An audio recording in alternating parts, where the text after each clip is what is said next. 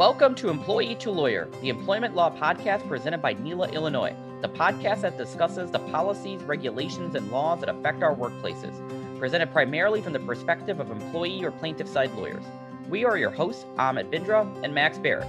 We are members of the Board of Directors of NELA Illinois, the Illinois chapter of the National Employment Lawyers Association, a nonprofit collection of attorneys who empower workplace rights. And welcome back to Employee to Lawyer, the employment law podcast presented by NELA Illinois. We are your hosts. I'm Max Barrick. And I'm Ahmet Bindra. Got him. And we are once again lucky to be speaking with our mutual good friend, Charlie Franklin, who is a partner at Franklin, Green, Swag, Channon, and Capilla LLC. We really encourage everybody to go back and hear Charlie's first episode, where he spent time telling us about his work defending professional licenses, navigating those really complicated, more than 400 systems, and the like. Charlie, welcome back. Thanks for joining us again. You know, thanks for having me, Max and Ahmet.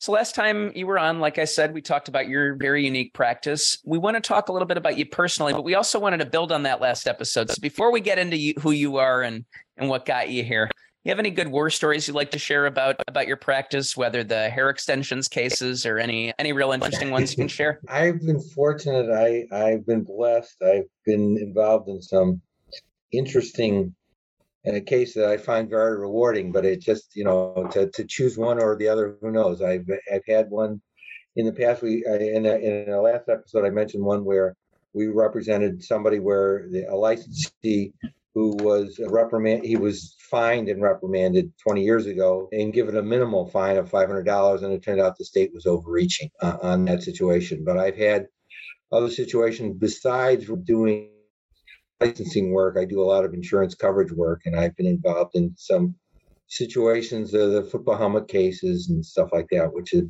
been pretty interesting doing coverage work and, and you know CT and, and and and concussions and stuff, and it's just and how they interplay with the insurance and which policies would apply and not. So those are all interesting things. And again i've you know it just I, have been involved I, like i said i've been involved fortunately in, in a lot of interesting cases, including there was a, a case involving the city of Dixon, which was a, a, a financial investment case, and and and others. So you know, I I I don't have a particular great war story to, to say. Well, one thing Max told me about you is that you've had a super unique childhood and kind of lived in a bunch of different places growing up. Can you tell us a little bit about that? I did. I did. I grew up primarily overseas. So in the 1950s, I'm I'm 60, I'm 67 now. In the 1950s, we lived in Vietnam in Saigon, which is now Ho Chi Minh City, and my sister was born there. This was before. This was between the French, when the French left in 1954, and the American presence became much bigger in the early 60s we were there in the 50s, and believe it or not, there were Americans there then, even though it's not heavily publicized. I went to a French school with my brother, one of my brothers, and we lived there, and I grew up overseas. So we ended up, my father was a consultant, and we lived in Bangladesh for five years. We lived in Thailand. We lived in, I went to high school in Indonesia. In fact, Barack Obama's sister who's substantially younger than me, and I would not have known her. Went to the same school I went, and in in Jakarta, and that's where I went to high school. But my parents also spent time in Ghana and in the Sudan, in Khartoum, and so basically, because my father and my parents wanted to see the world, that's what we did. And so I grew up overseas, and you you end up viewing the United States and our systems I think differently. There's something called a third culture kid, and these are the kids like me who grew up overseas with uh, all different kinds of personalities, and it, it does affect you, like you know how you look at the United States, how you look at the world, and look at events, and at least for many of us, and to this day, even though there were many kids that I only knew for two years, I'm still friendly with you know, we still see. I was just down in Houston a few, you know, uh, a couple of months ago, frankly, at a reunion of sorts where I saw six kids that were in my that I knew from, uh, you know, my senior class in high school, and it was it was kind of fun. We all look a little older. I can't say wiser, certainly grayer, and it's and it's funny. One of the things that I learned is people's voices, you know, they looks change, but their voices don't. And as soon as they open their mouth, you go back to calling them by their stupid nickname. I love that. I- Um, I, I hope the nicknames weren't that stupid or offensive, or it might not be so much fun 40 years later. Yeah, they were kind of stupid. They're kind of stupid and offensive. One was, Oh, you know, oh, was, pee pants! It's good to see you after four decades. Yeah, you yeah, haven't yeah, yeah. changed a They bit. weren't, they weren't quite like that, but you know, one, you know, it was it was kind of funny. One person who's who, she, you know, I always knew her as as her nickname. She goes, "Don't call me that. I hate that. I've always hated that." Who knew? You know, well, I think you got to tell us now your nickname. her name was Beryl. No, no, I meant yours. Why? My- yours, yeah. Beryl. Beryl. I was Charlie. I was innocuous. Okay. I, I was the fly on the wall. Sometimes that's a good place to be as a like kid. Stupid. I was jerk or stupid or something. Okay. like that. um. So, how did you end up in Chicago after all of that? Well, I ended up. I started off at the as a as a short story. I got a job here. No, I, I started off at the Air Force Academy in Colorado Springs, and I ended up going to Michigan because my brothers were there at the time, and I know when you get discharged from the Air Force, they'll give you a ticket anywhere you want to go in the U.S. And since my brother, my parents at the time were living overseas, and so I ended up going to Ann Arbor and getting in and going to college at Michigan there. And then for law school, I had enough of winter and I wanted to go someplace where you, you know, you can wear a t shirt year round. And so I went to the University of Miami, thinking it would be just like Michigan, both, you know, have a great time, all this kind of stuff. Law school's not quite that way, but I did go to Miami. And in Miami, they had a, the dean had a connection with some Chicago law firm. She had been previously very involved at the and on the faculty of the University of Chicago. And there was so there were Chicago firms that would recruit down in Miami. And I was lucky enough. I got hired at the beginning of my senior year. So I didn't I never had to look for a job. And so a firm up here hired me and I moved to Chicago. I wanted to live in a big city and I ended up living moving to Chicago and and that's how I ended up here. All right. So, you lived in Vietnam, Bangladesh, Thailand, Indonesia, Michigan, Miami, Chicago. What was the best spot? I had a great time in Jakarta in Indonesia. That was in high school. And I had a great time in Ann Arbor. You know, they they're sort of well, you know, I, I know it's is high school better than college. It, it sort of depends. I had a great time in both. You know, Ann Arbor, you know, Max can probably attest to. At least I hope he can. Ann Arbor's a great place if you live there year round.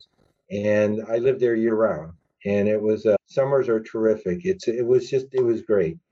And in Indonesia, it was also you have a lot of freedoms that you didn't have necessarily here or you no longer have here. And I, my in Jakarta, my senior year, my parents moved away. So I basically I, I didn't live I haven't lived with my parents since I was a junior in high school. Or I didn't my parents are deceased.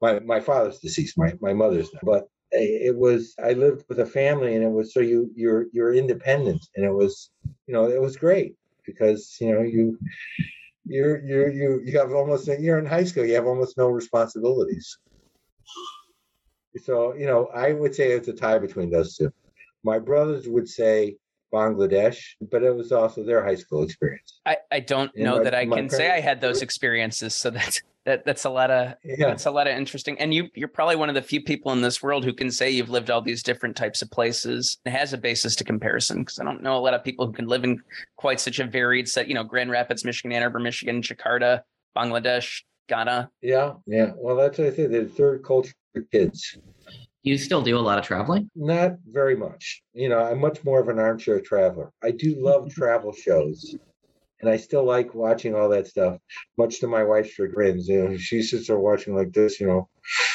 And you know, it's funny. We all, my my oldest brother and his wife were just in England for they went they were there for a month, just driving around all over. Well, it's the UK, all over Great Britain, all you know, Scotland, all over.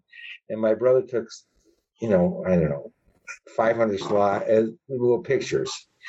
And you know, now you just watch them on TV. And my other brother and I, we're fascinated. We're watching it every the whole thing. You know, our wives, meanwhile, are like, you know, can we get this over? You know, it's enough already. You've seen one picture, you've seen you know. So I, I still like that. I still, and, and I keep on saying one day I'll, I'll travel some more.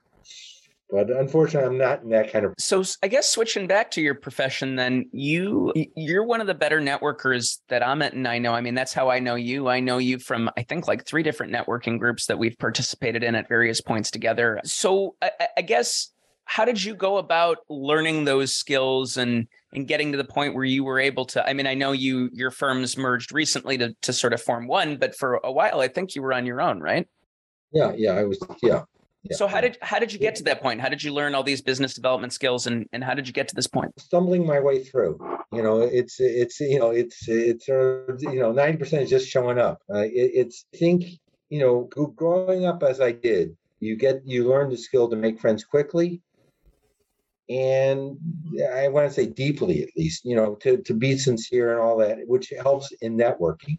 You know, if you're open and upfront and just you don't have to be impolite, you don't have to be domineering, but you can be participatory. One of those things. The other thing is, is I also learned that getting involved automatically makes it a network. I never really thought about this is networking. I'm networking, and this is what I have to do, you know, and follow all these steps. And I'm not very good at that. A lot of it I sort of learn on on the job. I'm very fortunate to be fortunate. I was luck has played a great deal in my life in what I've done. I moved to Northbrook, and in, which is a great suburb. A lot of successful people live here. I got involved. I had three boys. They were all involved in sports. I always liked sports. I would watch them, and I decided, you know, I could coach them as anybody else, you know, as, as well as anybody else. I always like coaching. I always like teaching. Well, I became very active in youth sports and people find out you're a lawyer and they want to talk to you for two minutes you know can i talk to you for something? Or or you know other coaches are also lawyers or whatever. And the whole thing about networking is relationship building and being familiar and being trusting. Well people see how you act with their kids and if you're a jerk or not or how you act in games with in, a, you know in adversarial situations if you're a jerk or if you're not or if you're calm or or whatever you make your kids comfortable they feel comfortable. And so you know most of my or not most of my many of my bigger cases came as a result of coaching kids you know and their parents uh, approaching me. That's how i got involved in the football helmet case. That's how i got involved in the city dixon case. That's how i got involved in a and a huge case where someone, a, a, very wealthy individual, was embezzled out of a lot of money, in you know, and, and they were too embarrassed to talk to anybody about it. And you know, how I got involved in, in, that. So, like I said, it's been I've been very lucky in, in that situation, and you know, but it was, and I didn't realize it was networking, but that's what I was doing. You know, I like I like what you said about half of life. I mean, I know that's a common phrase, but just showing up to stuff. I even heard that at a college, at a med school graduation recently, which was last year, which was, you know, the dirty secret about student government or just people who were in charge in life. Half the time, it's just they're the only person who showed up to do something and they just didn't know anybody else could fill the role. So being there, being competent and being a good person, I, I, I, like those as messages you're sending because those are not yeah. impossible things for most people to. I mean, you I guess for some people those things would be hard, but in theory, anybody can do that. Anybody, anybody. I have no special skill. Unfortunately, I'm not a. I can't play the piano. You know, yes, I can read notes. I can't play the piano. I can't. There's so many things I can't do, but it's you know, it's like I said, I've been very lucky. Persistence is important. I, I, in the realm of what you can do, I gotta ask: How many languages can you now, or have you ever been able to speak, given all the different places you've lived? At one time, well, English, obviously, a little pig Latin, you know. But uh, it's I went to a French school, so I must have been able, and my report cards are in French, so I must have been able to speak French, although I can't really converse. Although in certain circumstances it comes in, and you think it. Indonesia was is a very easy language. You could speak Indonesian. Anybody can speak Indonesian if you you know, if you if you put your mind. Bengali, very difficult. I could not speak. You could, you know, you you learn like pidgin Bengali, which is, you know, Ami Bangla Bujina. That means I don't speak Bengali. You know, but it's you learn how to count. You learn, you know, right, left, please. Where do I go? You know, words like that. And that would be that would be. Uh, you know, I wish I could one time you could read Hebrew. I can't do that. You know, I you know, but but uh, Indonesia Indonesian is is very is very easy, and that frankly anybody can learn it because there are no tenses, which you know English is a very difficult language to learn. It is in Roman in, in Roman letters, so you can read it. We can all read it. There are no plurals. You just double the word. It's very allegorical. So you think of uh, a butterfly is actually is a gupu gupu, which is a wing wing, which that's what it means. You know, it, you know, there's a spy, uh, Mata Hari. Her name means sun. Hari is day, and Mata is eye. You know, so it's it's it's eye of the day, which is the sun. It's just it's it's very, and like I said, there are no tenses. So it's I go, we go, he go, she go, whatever. It's all go. It's not goes and you know went or anything like that. And the and there are no the past and future tense you just put a word in front of it the bloom or or nanti which is later or not yet. And that's it. You know, it's the same word pergi bloom pergi nanti you know or, or you know it's it's not it, it's it's so it, it's very very easy. And it's so we and you learn indonesian. So i would say indonesian. Well i used to speak that i can't you know, a, a problem that I do have is that a lot of times you can't remember is that word Indonesian or is it Bengali or is it French or you th- you know you think about them all. Swatu, that means shoe. Well, is that Spanish or is that Indonesian? It's actually both. You know, but whatever. It's eh, you know things like that. I I learned that I, because right the Philippines were colonized by by Spain before the U.S gave them the pleasure of giving us our presence there for God knows how long. And but that in Tagalog, right? Like there are some words that are similar in that in Spanish too. So it's kind of cool when you get to see that cultural overplay, even if there are some imperialistic reasons why there why those things exist. Well, the Dutch were in Indonesia for a lot longer than America's been in America, believe it or not. You know, the Dutch were in Indonesia for like 400 years. Were they ejected? You know, did the Japanese eject them in World War II? It's been a while since I. Yes, uh, they did. They did. They never. They never got back in. The Dutch never got back in. Not really, at least. Yeah. So after I derailed us once again, I, I, wanted to ask: Has the way you've networked over time changed? Like the, you know, your approach at one point was just showing up, maybe some good fortune, not realizing you were doing it. I, I get the sense your efforts are a little bit more deliberate these days. Yeah, I mean, I do a lot of Zoom meetings. I've joined a lot of organizations. I think Zoom, I think, you know, have all been a good thing because it allows you to get that much, to spread that much more, send your tentacles out and become wider known. Just give speeches, you know, to 500 people or to 200 people or, you know, 50 people, whatever. It, it gives you that opportunity and, you know, that format. So I'm, you know, I've, I've joined various organizations but part of the thing, people who work with me, I tell everyone they have to join something. They got to become involved. They got to join because it is, you know, it, while network is is the word, it's all about letting people know who you are. To me, one of the things I have always lived by is fame is fleeting. I've always, you know, people forget who you are, and so you have to constantly be there you know, and I've always remembered that famous, famous fleeting. I was fortunate when I first started uh, practicing law. My mentor, if you will, said you have to have clients. Everybody else, while lawyers, we don't like to think of ourselves as fungible. Everybody can litigate. Everybody can do this. Everybody can do that. But not everybody has clients, and that's what makes you different. And I never forgot that. You know that that's when I first was a young lawyer. I would, you know, invite an adjuster to lunch. You know, I decided I they had no and you build a, a friend and they would call you. You know, you, after that they, they would call you as opposed to the guy in the next office. And they became your client. And within the insurance industry, at least a lot of them, well, at least at one time would migrate. That was the way how they got raises. You know, an adjuster would go from or a claims representative would go from this company to a different company and he got a raise. So, and if he left and went to that company, there was a good chance he would call you, which means now instead of just representing the original insurance company, you now may have two because somebody had to take his place. And those were all things that, you know, I, I took to heart and I did also. And to your point, when you're, you know, coaching a basketball game or a soccer game, you develop a relationship with someone, they're not necessarily hiring you at that point because they've no. seen your legal brief. They're hiring you because they know they know you.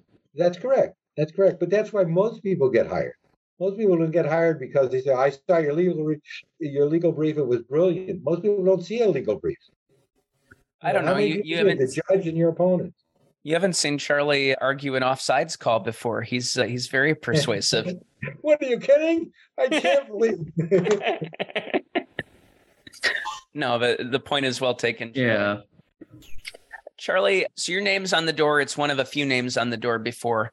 Um, are there any lessons you've kind of come across or any kind of truisms or just anything you you've learned about owning a legal practice that I don't know that you think is just wise? Well, don't be an asshole. You know, number one, what goes around comes around. I've got and just on you got to put me on the spot. I have three my handbook is three things. You know, one is, you know, don't lie to me, you know, which is fine. You know, don't embarrass me. You know, if you make a mistake, it means you made a mistake, we'll move on. Don't embarrass me, which means don't embarrass yourself. You know, so don't do anything stupid. You know, don't, you know, just think about what it's going to look like as Exhibit A or whatever. Just, you know, don't embarrass yourself and don't take me for granted. You know, I'm 99, not 90, well, you know, a 99%, 90% of the time, I'm going to let you do what you want to do. Just keep me informed. Just let me know what's happening. And, you know, that that's fine. And those are my three things that I lived by since I opened, since I started practicing law and had people working for me. And it seemed to have worked pretty well, frankly. You know, I have not, there have been a couple lawyers that I have let go but by and large, I haven't made eh, had to let go many people. Most of the people that work for me have clerked for me, or they've been opposite me, you know, as a litigator, which is, you know, again, it's. I think it's, you know, because I'm, I'm I try not to be a jerk, and I also, you know, relax and give people slack. Let them, you know, we don't have a lot of rules. We're not really rigid and you have to show up at eight o'clock or nine o'clock, and you have to be there at five o'clock, and you have to be there on Saturdays, and you have to be there. You got to build this many hours, this this much time, and you have to justify your existence. But that's sort of a an ambiguous standard. You know, what does that mean? Well, it means that we're all happy, copacetic with what we've done, and you, the people with you are are that way. If you could go talk to the Charlie that's in Miami, you go back in time what advice would you give them? Go to school in, in Chicago. Why is that? Because it's when you graduate from law school, at least I found, networks were really important and have been important in, in, in practicing law, at least initially. When I moved to Chicago, I knew nobody. I knew, you know, there were like four or five people that went to Miami and maybe got jobs here, but not a whole lot of people. And whereas if I'd gone to DePaul or I'd gone to Kent or I'd gone to Loyola, I would have graduated with an instant network. Most referrals come from, at least in my experience, in my kind of practice, come from other lawyers. It would have been a lot easier when you, you know, at the Daley Center, seeing people. I mean, I've built over time, I've certainly built those networks and stuff. But I remember going to a pretrial and all, everybody knew everybody except me. And it felt very strange because this guy knew the judge and he was classmates with that guy who knew that guy. And right, you're at a tremendous disadvantage. Now, eventually that changes, but I would go to school if, you know, and, that's advice I've given to many people, frankly. If they know, you know, unless they're going to go to Harvard or Michigan or, you know, some some place where they and they intend to, they have no idea where they want to practice. Go to school where you want to practice. If you want to work, if you want to live in Chicago, go to school in Chicago. So that's that's what I would tell the person in Miami. Charlie, before we wrap up, you want to plug? We will hopefully get past these these strange times that we live in, these interesting times, and not so much. I hope it becomes more boring. Now, you know, I mentioned before Future Institute. Hopefully, we will have moved on and, and done. The Future Institute is, is the it's a, a, a system that supports a it's it's a program that supports a charter school system throughout the Midwest where we're trying to get the transition of kids from high school to be higher, the, the percentage of kids who transition from high school to college to be more successful. It's geared towards lower income, single family, first generation, poor kids who have this chance in front of them, but for whatever reason can't take advantage of it or aren't able to to take advantage of it. And we're trying to get that more successful to change. We're trying to increase the the odds that they are successful at it. Thanks for your important work on that, Charlie. One last time, if people want to find you for your expertise, to talk to you about all the cool places you've lived, to send you a case, or just to chat with you, how would they do that? They can reach me my office, which is Franklin Green Swag Channing Capella. We're in Northfield. My phone number is 847-701-2250. And I feel like repeating it, but then I'd be like in that commercial with, you know, being like your like your your parents. But it is 847-701-2250. And my email address is cfranklin at fgcc Dot. Charlie, thank you for giving us so much time on a Friday afternoon for your expertise, for the important work you do in this charter school network, and also helping folks with their licensing issues, and for sharing your life story with us. Thanks to everybody at home for listening in as well and hanging out with us. Please subscribe and share. Our podcast is intended to provide general overviews of employment laws. The statements and opinions provided in this podcast are just that, the host's opinions. We are not your attorneys. This podcast does not create an attorney-client relationship, and it's not intended to provide specific legal advice. For legal questions, please consult with an attorney.